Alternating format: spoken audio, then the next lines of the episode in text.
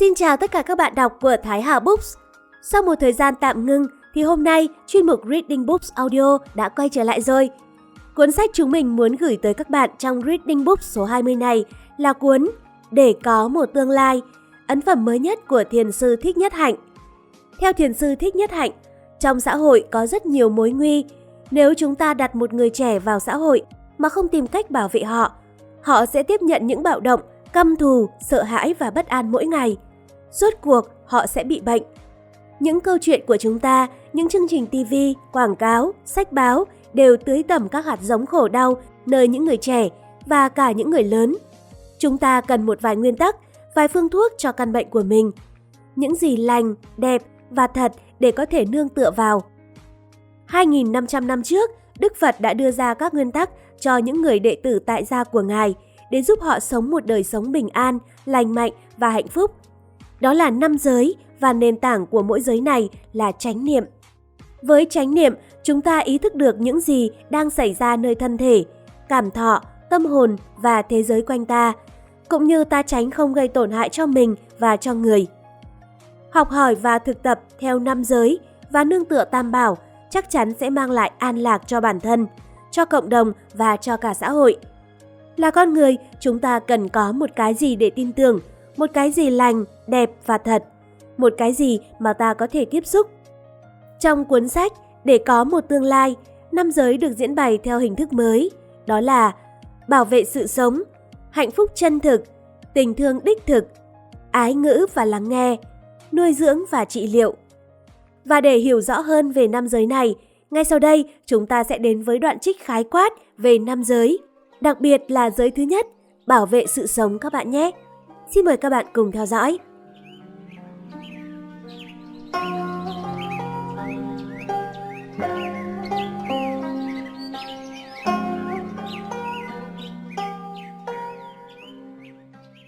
Phần một.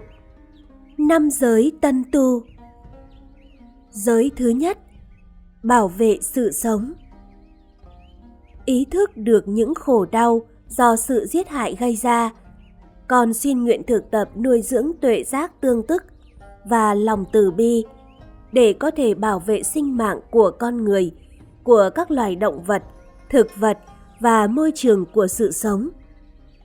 Con nguyện không sát hại, không để kẻ khác sát hại và không yểm trợ cho bất cứ một hành động sát hại nào trên thế giới, trong tư duy cũng như trong đời sống hàng ngày của con. Thấy được rằng tất cả những bạo động do sợ hãi, hận thù, tham vọng và cuồng tín gây ra đều bắt nguồn từ cách tư duy lưỡng nguyên và kỳ thị. Con nguyện học hỏi thái độ cởi mở, không kỳ thị và không cố chấp vào bất cứ một quan điểm, một chủ thuyết hay một ý thức hệ nào để có thể chuyển hóa hạt giống cuồng tín, giáo điều và thiếu bao dung trong con và trong thế giới. Giới thứ hai, hạnh phúc chân thực. Ý thức được những khổ đau do lường gạt, trộm cắp, áp bức và bất công xã hội gây ra, con nguyện thực tập san sẻ thì giờ, năng lực và tài sản của con với những kẻ thiếu thốn trong cả ba lĩnh vực tư duy, nói năng và hành động trong đời sống hàng ngày. Con nguyện không lấy làm tư hữu bất cứ một của cải nào không phải do mình tạo ra. Con nguyện thực tập nhìn sâu để thấy được rằng hạnh phúc và khổ đau của người kia có liên hệ mật thiết đến hạnh phúc và khổ đau của chính con. Rằng hạnh phúc chân thực không thể nào có được nếu không có hiểu biết và thương yêu, cũng như đi tìm hạnh phúc bằng cách chạy theo quyền lực, danh vọng, giàu sang và sắc dục có thể đem lại nhiều hệ lụy và tuyệt vọng. Con đã ý thức được rằng hạnh phúc chân thực phát sinh từ chính tự tâm và cách nhìn của con, chứ không đến từ bên ngoài. Rằng thực tập phép tri túc, con có thể sống hạnh phúc được ngay trong giây phút hiện tại. Nếu con có khả năng trở về giây phút ấy để nhận diện những điều kiện hạnh phúc mà con đã có sẵn. Con nguyện thực tập theo chánh mạng để có thể làm giảm thiểu khổ đau của mọi loài trên trái đất và để chuyển ngược quá trình nóng lên của trái đất. Giới thứ ba, tình thương đích thực. Ý thức được những khổ đau do thói tà dâm gây ra, con xin nguyện học hỏi theo tinh thần trách nhiệm để giúp bảo hộ tiết hạnh và sự an toàn của mọi người, mọi gia đình và trong xã hội. Con biết tình dục và tình yêu là hai cái khác nhau, rằng những liên hệ tình dục do thèm khát gây nên luôn luôn mang tới hệ lụy, đổ vỡ cho con và cho kẻ khác. Con nguyện không có liên hệ tình dục với bất cứ ai nếu không có tình yêu đích thực và những cam kết chính thức lâu dài. Con sẽ làm mọi cách có thể để bảo vệ trẻ em, không cho nạn tà dâm tiếp tục gây nên sự đổ vỡ của các gia đình và của đời sống đôi lứa. Con nguyện học hỏi những phương pháp thích ứng để chăm sóc năng lượng tình dục trong con, để thấy được sự thật thân tâm nhất như và để nuôi lớn các đức từ, bi, hỷ và xả, tức là những yếu tố căn bản của một tình yêu thương đích thực, để làm tăng trưởng hạnh phúc của con và của người khác. Con biết thực tập tứ vô lượng tâm ấy, con sẽ được tiếp tục đẹp đẽ và hạnh phúc trong những kiếp sau. Giới thứ tư, ái ngữ và lắng nghe. Ý thức được những khổ đau do lời nói thiếu chánh niệm và thiếu khả năng lắng nghe gây ra, con xin nguyện học các hạnh ái ngữ và lắng nghe để có thể hiến tặng niềm vui cho người, làm vơi bớt nỗi khổ đau của người và giúp đem lại an bình và hòa giải giữa mọi người, giữa các quốc gia, chủng tộc và tôn giáo. Biết rằng lời nói có thể đem lại hạnh phúc hay khổ đau cho con người, con nguyện học nói những lời có khả năng gây thêm niềm tự tin, an vui và hy vọng.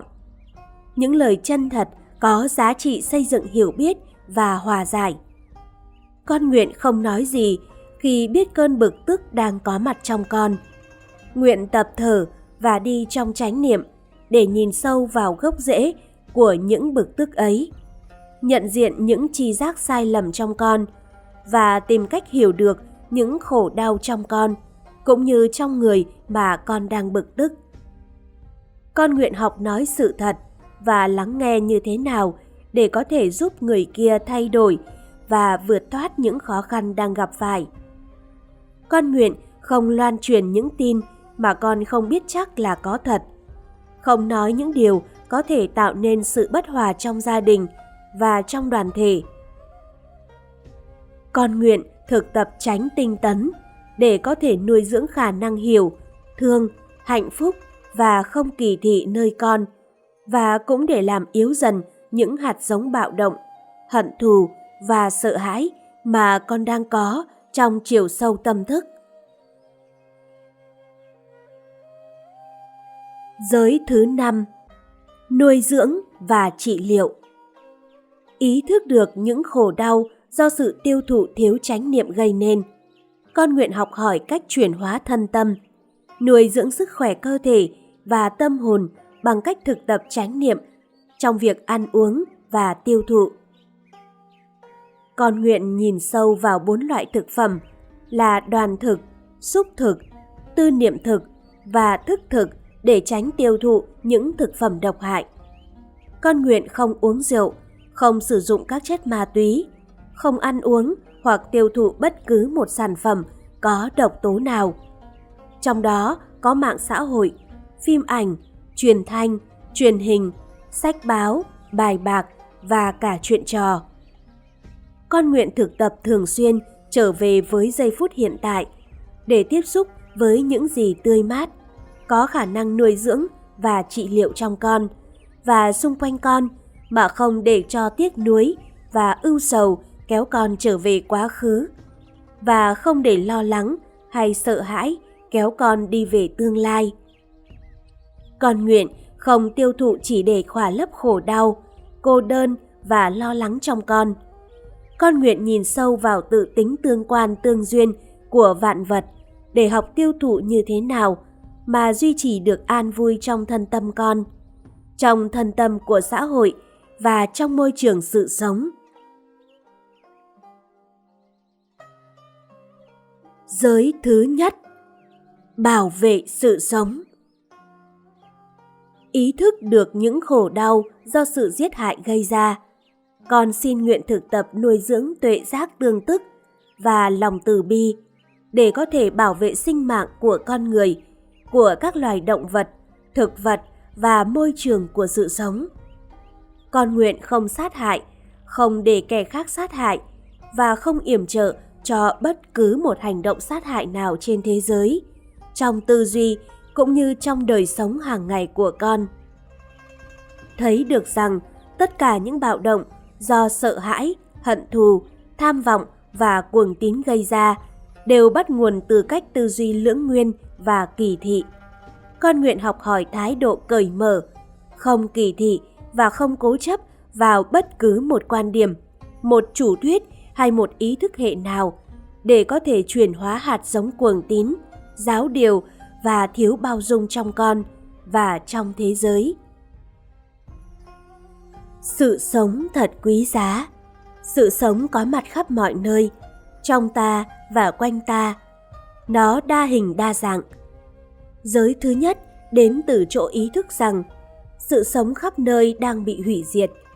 Chúng ta thấy được những khổ đau do sự sát hại gây ra và chúng ta nguyện phát triển lòng từ bi, lấy đó làm nguồn năng lượng để bảo vệ con người, cỏ cây, cầm thú và đất đá. Giới thứ nhất là một phép tu luyện tâm bi, karuna, khả năng làm vơi nhẹ và chuyển hóa khổ đau. Khi thấy được nỗi khổ thì tâm bi phát sinh trong ta. Tiếp xúc với khổ đau của cuộc đời là điều rất cần thiết. Ta cần nuôi dưỡng ý thức ấy thông qua nhiều phương tiện như hình ảnh, âm thanh, tiếp xúc trực tiếp, thăm viếng, vân vân để giữ tâm bi sống trong ta. Nhưng ta phải cẩn thận, chớ đưa vào nhiều quá. Bất cứ phương thuốc nào cũng phải có liều lượng.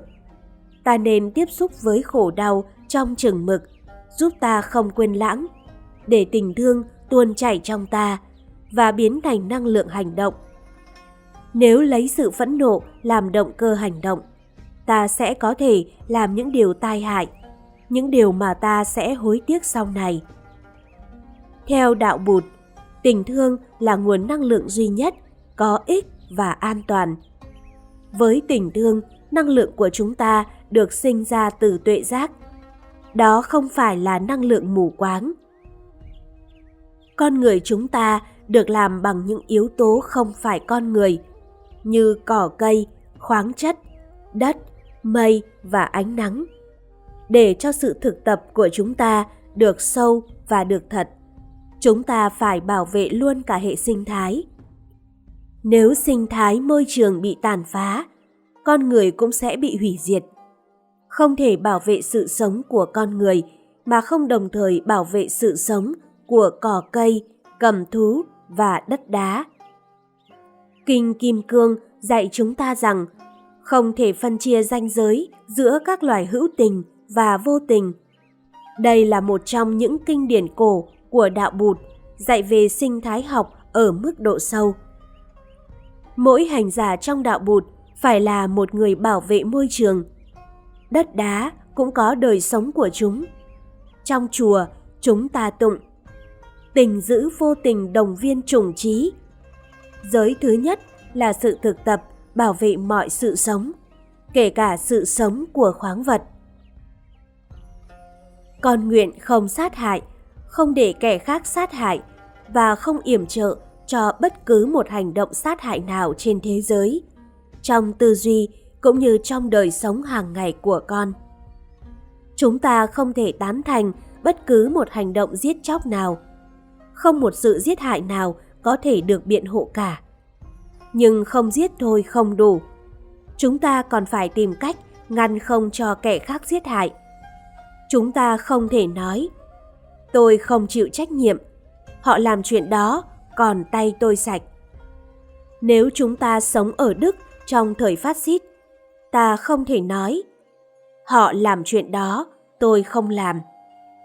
Nếu trong cuộc chiến tranh vùng vịnh, chúng ta không có bất kỳ lời nói hay hành động gì để ngăn cản việc giết chóc, thì chúng ta đã không thực tập giới này.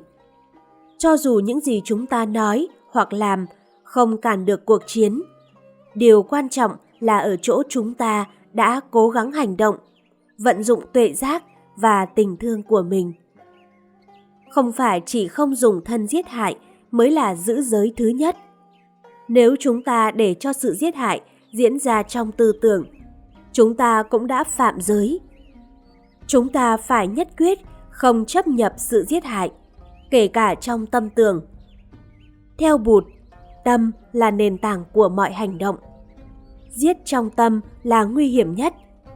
Khi chúng ta tin tưởng, chẳng hạn như đường lối của chúng ta là đường lối duy nhất cho nhân loại, và kẻ nào đi theo đường lối khác là kẻ thù của chúng ta, thì hàng triệu người có thể bị giết vì ý niệm đó. Tư duy nằm đằng sau mọi việc. Ta cần phải để con mắt ý thức nằm đằng sau mọi ý nghĩ của mình. Nếu không có sự hiểu biết đúng đắn về một người hay một hoàn cảnh, thì suy nghĩ của ta có thể lầm lạc và gây ra hoang mang, tuyệt vọng, giận hờn và thù hận. Công việc quan trọng nhất của chúng ta là phát triển sự hiểu biết đúng đắn. Nếu chúng ta thấy được một cách sâu sắc bản chất tương tức, nghĩa là tất cả nương nhau mà có mặt, chúng ta sẽ không còn trách móc, cãi vã và giết hại. Chúng ta sẽ trở thành bạn với tất cả mọi người. Muốn thực tập bất bạo động, trước hết chúng ta phải học cư xử một cách hòa bình với chính mình. Nếu ta tạo được một sự hòa hợp đích thực trong chính mình, chúng ta sẽ biết cách cư xử với gia đình, bạn bè và những người cộng tác với ta. Chẳng hạn, khi phản đối chiến tranh, ta có thể cho rằng ta là một con người hiền hòa, đại diện cho hòa bình. Thế nhưng điều này lại có thể không đúng. Nếu nhìn sâu, ta sẽ thấy rằng gốc rễ của chiến tranh nằm ngay trong cách sống thiếu chánh niệm bao nhiêu lâu nay của chúng ta. Chúng ta chưa gieo trồng đủ những hạt giống bình an, hiểu biết nơi ta và nơi những người khác. Vì vậy, chúng ta liên đới chịu trách nhiệm. Vì tôi như thế này, cho nên họ như thế đó. Lối đặt vấn đề có tính toàn triệt hơn cả lối nhìn tương tức. Cái này như thế này, vì cái kia như thế kia. Đây là con đường của hiểu và thương. Với cái thấy này, ta có thể nhìn một cách sáng suốt và giúp cho chính phủ hiểu rằng cuộc chiến tranh này bất công, hủy diệt và không xứng đáng với đất nước cao quý của chúng ta. Điều này hữu hiệu hơn là giận dữ buộc tội cho nhau. Sự tức giận bao giờ cũng gây thêm đổ vỡ. Tất cả chúng ta, kể cả những người theo chủ nghĩa hòa bình, đều có những nỗi khổ niềm đau trong lòng. Chúng ta cảm thấy bực tức, thất vọng, và chúng ta cần tìm một người nào đó sẵn sàng lắng nghe và có khả năng hiểu được những nỗi khổ niềm đau của chúng ta. Nghệ thuật mô tả hình tượng của đạo Bụt có một vị Bồ Tát nghìn tay, nghìn mắt, tên là Quán Thế Âm. Nghìn tay tượng trưng cho hành động, và con mắt trong mỗi bàn tay tượng trưng cho sự hiểu biết. Khi chúng ta hiểu ra một hoàn cảnh hay một con người, thì những gì chúng ta làm sẽ giúp được cho thực trạng và sẽ không gây thêm đau khổ. Khi có con mắt ở trong bàn tay, chúng ta sẽ biết cách thực tập bất bạo động đích thực. Muốn thực tập bất bạo động, trước hết ta phải thực tập với chính mình. Trong mỗi chúng ta đều có một mức độ bạo động và bất bạo động nào đó, tùy thuộc vào tình trạng của chúng ta lúc ấy. Cách chúng ta phản ứng đối với sự việc sẽ mang ít hay nhiều tính chất bạo động. Cho dù ta có hãnh diện rằng mình là người ăn chay đi nữa, thì ta cũng phải công nhận rằng trong nước chúng ta luộc sau có biết bao nhiêu là vi sinh vật, chúng ta không thể hoàn toàn bất bạo động. Nhưng với việc ăn chay, chúng ta đang đi về hướng bất bạo động. Nếu muốn đi về hướng Bắc, ta có thể dùng sao Bắc Đẩu để nhắm hướng, nhưng không thể nào đến được sao Bắc Đẩu. Nỗ lực của chúng ta chỉ là nhằm đi về hướng đó. Ai cũng có thể thực tập bất bạo động ở một mức độ nào đó, kể cả các tướng lĩnh quân đội. Chẳng hạn, họ có thể chỉ huy cuộc hành quân của mình như thế nào để tránh không giết hại những người vô tội. Để giúp những người lính đi về hướng bất bạo động, chúng ta phải tiếp xúc với họ. Nếu chúng ta chia thực tại ra làm hai phe, bạo động và bất bạo động, rồi đứng về phe chống lại phe kia, thế giới sẽ không bao giờ có được hòa bình. Chúng ta sẽ luôn trách cứ và buộc tội những người chúng ta cho là chịu trách nhiệm cho tình trạng chiến tranh và bất công xã hội, mà không hề nhận ra mức độ bạo động trong chính con người mình.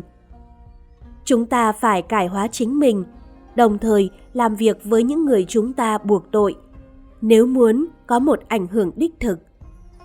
Vạch một ranh giới và gạt một số người sang hàng ngũ kẻ thù, dù là người hành xử bạo động, chẳng bao giờ giúp được gì cả. Ta phải đến với họ bằng tình thương trong trái tim ta và làm mọi cách có thể để giúp họ đi về hướng bất bạo động. Nếu chúng ta hoạt động cho hòa bình bằng sự phẫn nộ, chúng ta sẽ chẳng bao giờ thành công. Hòa bình không phải là điểm kết thúc. Hòa bình không bao giờ có thể được xây dựng bằng những phương tiện không hòa bình. Quan trọng nhất là trở thành bất bạo động, để khi một tình huống xảy đến, chúng ta sẽ không tạo thêm đau khổ. Để thực tập bất bạo động, chúng ta cần có sự nhẹ nhàng, từ, bi, hỷ, xả đối với thân tâm mình và đối với kẻ khác. Bằng chánh niệm, sự thực tập bình an, ta có thể bắt đầu xây dựng hòa bình bằng việc chuyển hóa những cuộc chiến trong ta. Có những kỹ thuật để làm chuyện này. Hơi thở có ý thức là một trong số đó. Mỗi khi ta cảm thấy bất mãn, ta có thể ngưng những gì mình đang làm, tránh không nói bất cứ điều gì và thở vào, thở ra vài lần. Ý thức từng hơi thở vào ra. Nếu vẫn còn không vui, ta có thể đi thiền, đi chánh niệm với từng bước chân chậm rãi và từng hơi thở của mình. Nuôi dưỡng hòa bình bên trong, chúng ta mang lại hòa bình cho xã hội. Tùy thuộc vào ta cả. Tu tập hòa bình trong ta có nghĩa là giảm thiểu đến mức tối đa những cuộc chiến tranh giữa cảm thọ này với cảm thọ khác, ý niệm này với ý niệm khác. Rồi ta cũng có thể có hòa bình với những người khác, mà trước hết là những thành viên trong gia đình mình. Tôi thường được hỏi, nếu anh thực tập bất bạo động mà có người xông vào nhà, bắt cóc con hay giết vợ mình thì sao? Anh phải làm gì? Anh có còn hành xử theo cách bất bạo động không? Câu trả lời tùy thuộc vào trạng thái của anh. Nếu đã có sự chuẩn bị, anh có thể phản ứng một cách trầm tĩnh và thông minh, theo cách bất bạo động nhất mà anh có thể làm. Nhưng muốn sẵn sàng để có thể phản ứng với sự thông minh và bất bạo động, anh phải có sự rèn luyện từ trước. Có thể phải mười năm hay lâu hơn. Nếu chờ cho đến khi có chuyện mới hỏi câu hỏi ấy thì sẽ quá muộn. Câu trả lời theo kiểu nên thế này hay thế khác sẽ là hời hợt vô ích. Ở giây phút quyết định ấy, cho dù anh có biết rằng bất bạo động thì tốt hơn là bạo động, nếu cái hiểu của anh chỉ ở trên trí óc mà không nằm trong toàn bộ con người anh, anh sẽ không hành xử bất bạo động. Sự sợ hãi và tức giận trong anh sẽ ngăn không cho anh hành động theo cách bất bạo động nhất. Chúng ta cần phải nhìn sâu mỗi ngày để thực tập tốt giới này. Mỗi lần mua sắm hay tiêu thụ một thứ gì, ta có thể đang tiếp tay cho một dạng giết chóc nào đó. Trong khi thực tập bảo vệ con người, cỏ cây, cầm thú và đất đá. Ta biết ta đang bảo vệ cho chính mình. Ta cảm được mối dây liên hệ bền vững, thân thương với tất cả mọi loài trên trái đất. Chúng ta được bảo hộ bởi chánh niệm và lòng từ bi của Bụt và của bao thế hệ Phật tử đã hành trì giới Pháp. Năng lượng từ bi này mang đến cho ta cảm giác an toàn, lành mạnh và hoan hỉ. Và như vậy mới xứng đáng với giây phút mà chúng ta quyết định thọ trì giới thứ nhất. Xót thương là chưa đủ, ta phải học cách biểu lộ tình thương ấy. Đó là vì sao ta phải có hiểu biết đi kèm. Sự hiểu biết và tuệ giác chỉ cho ta nên hành động như thế nào. Kẻ thù đích thực của chúng ta chính là sự lãng quên. Nếu chúng ta nuôi dưỡng chánh niệm mỗi ngày và tưới tầm những hạt giống bình an trong ta và trong những người xung quanh ta, ta sẽ trở nên sống động và ta có thể giúp cho chính mình cũng như những người khác đạt đến an ổn và từ bi. Sự sống thật quý giá, vậy mà trong đời sống hàng ngày ta lại thường bị cuốn theo những quên lãng, giận hờn và lo lắng. Ta đắm chìm trong quá khứ và không có khả năng tiếp xúc với sự sống trong giờ phút hiện tại. Khi năng lượng chánh niệm trong chúng ta thật sự sống động, những gì ta làm hay tiếp xúc đều là phép lạ. Thực tập chánh niệm tức là quay trở về với sự sống trong giờ phút hiện tại. Phép thực tại của giới thứ nhất chính là một lễ hội tôn vinh sự sống. Khi chúng ta biết trân quý cái đẹp của sự sống, chúng ta sẽ làm bất cứ việc gì trong khả năng của mình để bảo vệ cả cuộc đời.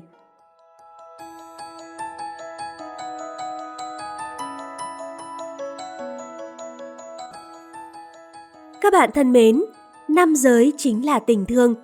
Thương có nghĩa là hiểu, bảo vệ và mang lại an vui cho đối tượng thương yêu của chúng ta. Giới không phải là luật lệ mà là những nguyên tắc hướng dẫn chúng ta, giúp ta tập sống như thế nào để có thể bảo hộ cho mình và những người xung quanh. Hy vọng qua phần audio vừa rồi đã một phần nào đó giúp các bạn có một cái nhìn khái quát về năm giới Tân Tu. Các bạn muốn tìm hiểu kỹ hơn, đặc biệt là các bài giảng của Thiền sư Thích Nhất Hạnh, có thể tìm đọc cuốn sách Để có một tương lai do Thái Hà Books xuất bản. Cuối cùng, xin chào và hẹn gặp lại các bạn trong số tiếp theo của Reading Books. Chúc các bạn luôn thành công, hạnh phúc và bình an.